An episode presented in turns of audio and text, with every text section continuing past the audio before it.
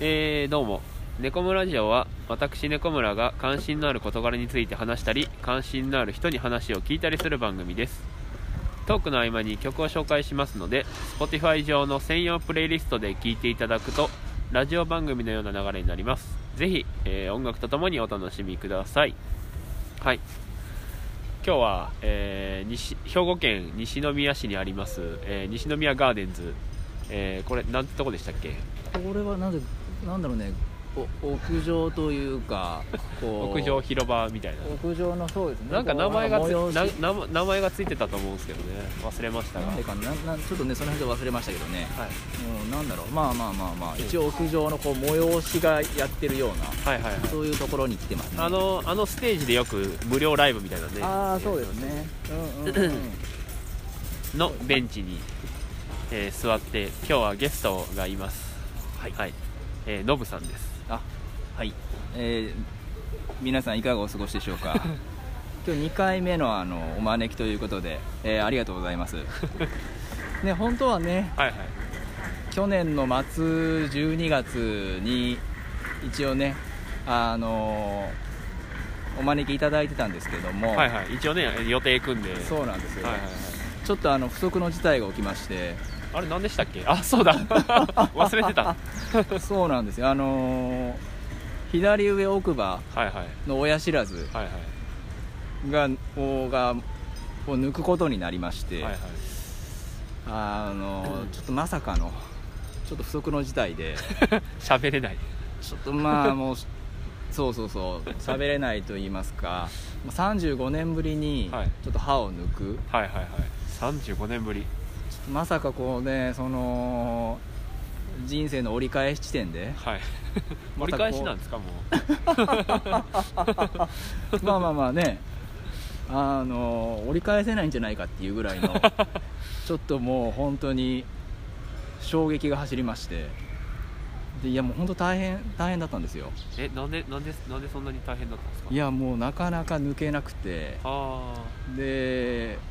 親知らずなのでもう奥に入ってる状態でそれがまあ虫歯になっている状態あで、はいはいはいでも抜かなければならないそれなんか削ったり割ったりともう、うん、切ってもう本当に引き抜く人力で,、うでそれがもう本当に大変ででもう麻酔自体も30年ぶりではいはいあのーまず麻酔でちょっと気分が悪くなってはいそれでちょっとねもう一時は諦めかけたんですけど、あの一言で言うと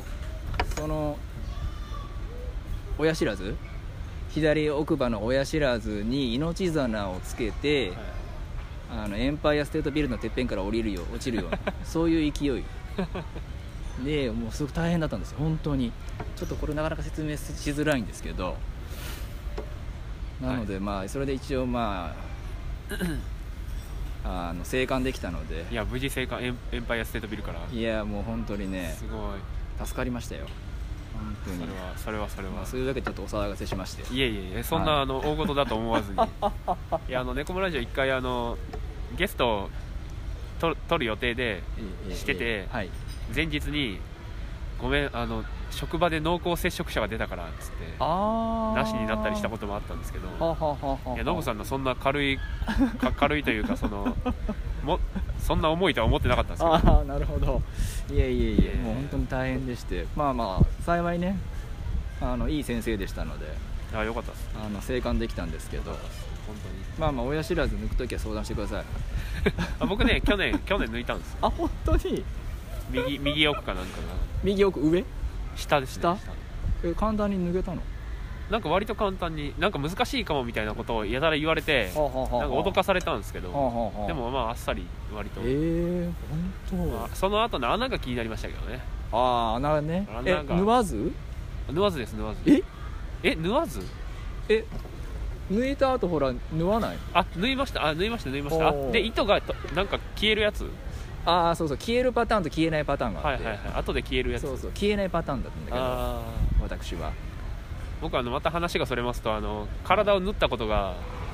あの4回ぐらいあってあーあのそう柔軟針とか縫ったことあーそう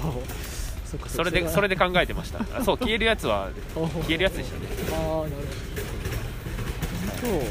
じゃあまあねそっかそっかじゃあまあねそんな大したあれなのかもしれないけどいやー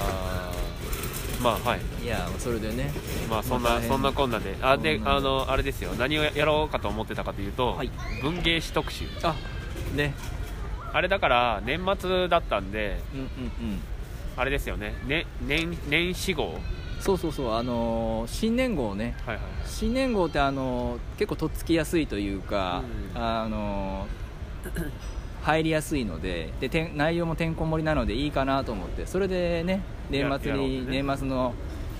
12月7日以降に設定してたんですけどまあまあまあそんなことがありまして、まあ、それをこう今回はいはいあのーまあ、1日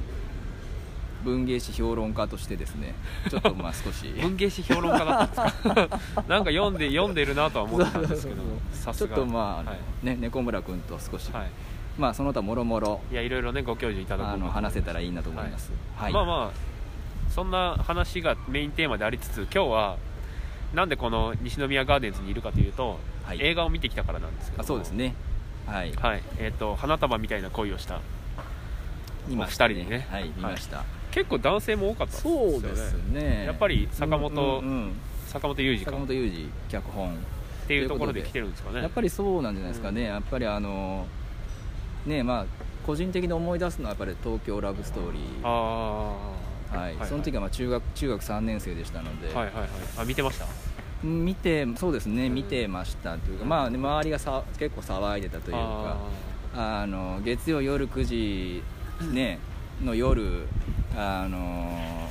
OL が街から消えると言われたあーえ そんなに東ですか京東京ラブストーリー、へー月曜9時にはもう OL が、ま、もうテレ家帰ってテレビ見てる、えねー、今みたいな後で見れないから、はいはいはいなるほどリアルタイムでもう見るしかなかったので、そういううんそれがちょっっと印象深いですよね当時ね、えーうんそこから先は坂本雄二とい えばいやーそっかいやちょっとそうなんです かそれは全然全然あの趣の違うあれでしたね今日今回はじゃそうそうそうそうちょっと東京ラブストーリーからいきなり花束に来たので、ああ そうなんではすい、ね、もっとくるちょっとねまあまあまあねあのーいやうん明るねなかなかこう、はい、あそうですそうですよね、うんなんかまあまああうんの僕も坂本龍二そんなに見てるわけじゃなくてうんうんあの何年前だろう4年前ぐらいはいはいはいにカルテットがすごい盛り上がっててあ,、あれはリアルタイムで見てて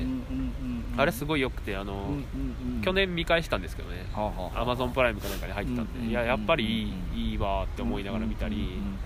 あとはなんかネットフリックスとかにあった「最高の離婚」とかをはあはあはあはあ見たりとかうんうんうんしてたんですけど、うんまあ、それ以外に有名なので言う言うとタイトルはあんまり出てこないですけど割とこう重めなああね確かにそうですね、うん多いイメージなんで、うんうんうんうん今回はどんな感じなんだろうみたいな、うんうんうんうんだいぶボディに効いてくる感じなんじゃないかなって思ってた らまあこれこれは今回ネタバレなしで割りいきたいんですけどうんうんあの割とこう軽やかにうんうんうんうん来た感じがうんうんありましたよね。そうですねううんんでいや個人的にそのす須田君はい、そんなにあんまり結構普通普通だったんですよはいはい普でも通今回うん普通、なんか須田君いやそんなにまあまあまあまあ普通のはいはい印象だったんですけどでも今回花束見て安田君いい俳優さんですねいやいいですうよーねんいや僕僕はあのまずあの「溺れるナイフ」ってうんうんいうんう何回もこのラジオで言ってうんうんうるん映画で須田 君大好きになってほうほうほうほうまあその前から気になってはいたんですけうどんうんいいですけど僕にとってはあれですね有村架純がうんうんうんうんをちゃんと見たことがなかったんではあはあはあ今回見てうんうん有村架純もすごいなってはあは思いましあはあとにかくダッフルコートが似合うんですよたあんなダッフルコートが似合う人はいないなかなかねいないですねそうそうしねしかも23種類ねちょっと色の違うダッフはいルはい着てましたけどあそこまで似合う人なかなかいないですよねセーターもねいろいそろうそうそう着てましたそうけどなるほそうなのでうんすごくあの良かったですよ、どよかったっすねうんいやまあなんでこの映画を今日見ようかって思ったかというと、はいまあなんかピンときたんですよねほうほうほうほう今回えっ、といやまあ見たかったんですよ、うんうんうん先週公開されて、うんうん今日は一一週えー、一週経っての土曜日なんですけうど、ん はいあのまあいろいろいろんな映画とか音楽とか小説のうんうんうん引用が出てくる、あーっていうのを聞いてたんでうんうんうんまあ、今回の文芸誌特集に合うんじゃないかなと思って、あなるほどね確かに、うんで言う確かに、うんで誘ってみたらノブさんも気になってたって言ってうんたうで、んんで確かにねもうてんこ盛りてんこ盛りだったてんねこ盛りでしたよね分かるとこもあるけど分からないところもあったりとかで 多いですよねなのでその辺はもう本当にあ のー見る人うんに見る人はまあ選ばないというかね、うんうんうんうんやっぱり共感できる部分まあ共感できる部分をちょっと上げてしまうとネタバレになってしまうので、はいはいはいちょっとあのここではちょっと控えますけれどもなの僕はうでん、それはやっぱりあの、ね、ぜひ確かめていただきたいですねあのーまあいろいろんな引用が出てくるんですけど、うんうんうん実際にものとして僕が持ってるものが2つ出てきて あのー菅田将暉が着てた T シャツ はいはい座禅ボーイズズの T シャツとほうほうほうほあと有村架純うが、ほうほうほえー、とあは朝帰りしてうはあは実家にあうんのベッドにはい横になるときにうんある、えークッションおおあれ IKEA のなんですけど本当その2つはへー僕持ってましたね、本 当いやもっとっもっとあるかと思ったんですけどそそれだけでしたね本あだあとあれだあと本本本棚出てきたじゃないです当か、んうん本棚はさすがにいろいろかぶってたはかぶってましたねあはあまはあアキラがあバアリキラねね出アてキたりラアキラは確かに あと漫画もいろいろありましたし、んそれこそあれですよ今日の猫村さんがねああったあったねあったあった星より子について話したみたいな話そうがそうねそうそうあったあっ、ありましたうん、私はねたはいあの靴がかぶってたねおあれですかあの2人が入ってジたャック・パーセルあああれそういうんですね ジャック・パーセルはちょっとかぶってましたけ ど、ね、じゃああの2人の中に入れるそうまああのあの玄関に置いてまあまあまあまあ ね出なくはないですねほうほうほうなるほまあなんか映画の感想をちょっと話すとどはいなんかああいうああいうことありますよねっていうか、うんうんうんうんうんなんていうかなんかちょっと脚本で書いたりすると、うんちょっとうまくできすぎなんじゃないかっていうぐらい、うんうんうん偶然が重なってはいはいはいはい話が盛り上がるっていうことが、僕何回かあって、うんうんうん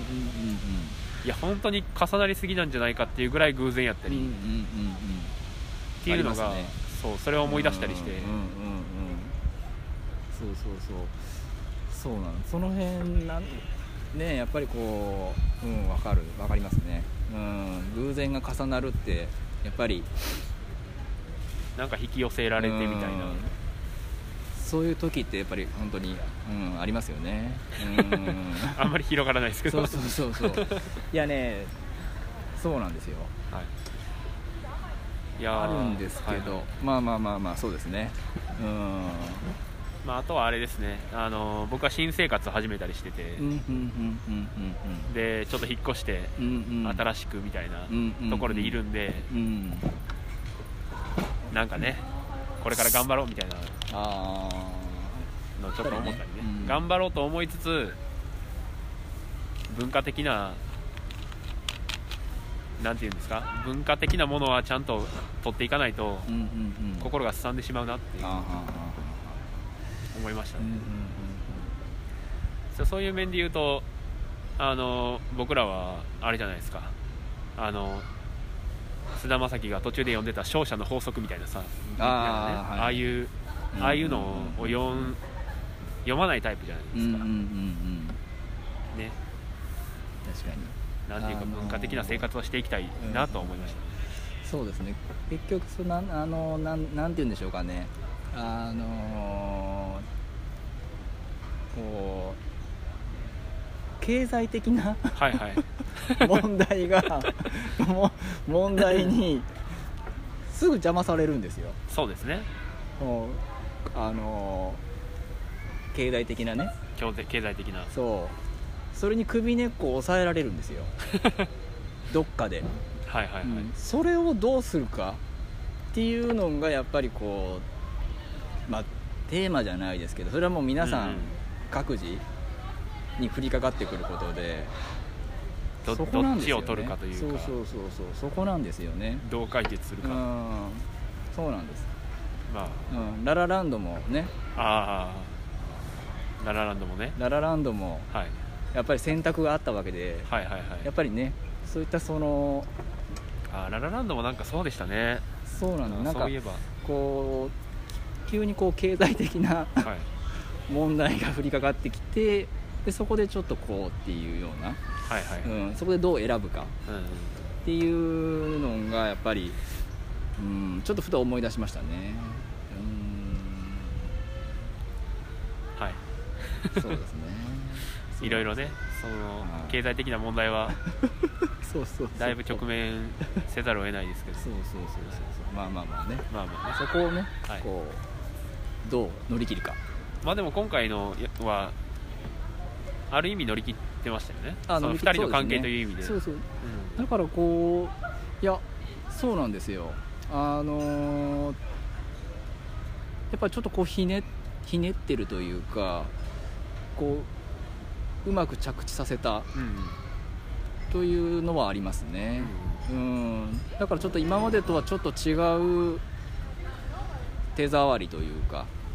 それを感じたのとあとあの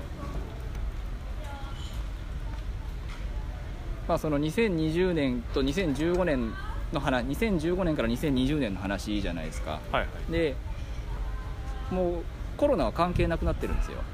まあまあまあそう2020年の初めだと思えばそうそうそうだからなんでしょうねこうなかったらうんない世界、ああ平行世界ですかうん、ない世界としてはもい結構面白かったなとは思いました、うーんね、なかったらああいうね普通というかその普通さがやっ ぱり今はちょっと違う状況になってますので、うんうんうんなのでそういう意味でもすごくあのちょっとかんかん考えてしまったというか僕はあのーうどうしても2020年でコロナ描写が出てくるのどう出てくるのかなってちょっんとうんうんうん思いながら見てたんで、うんうんうん途中であのファミレスでうんうん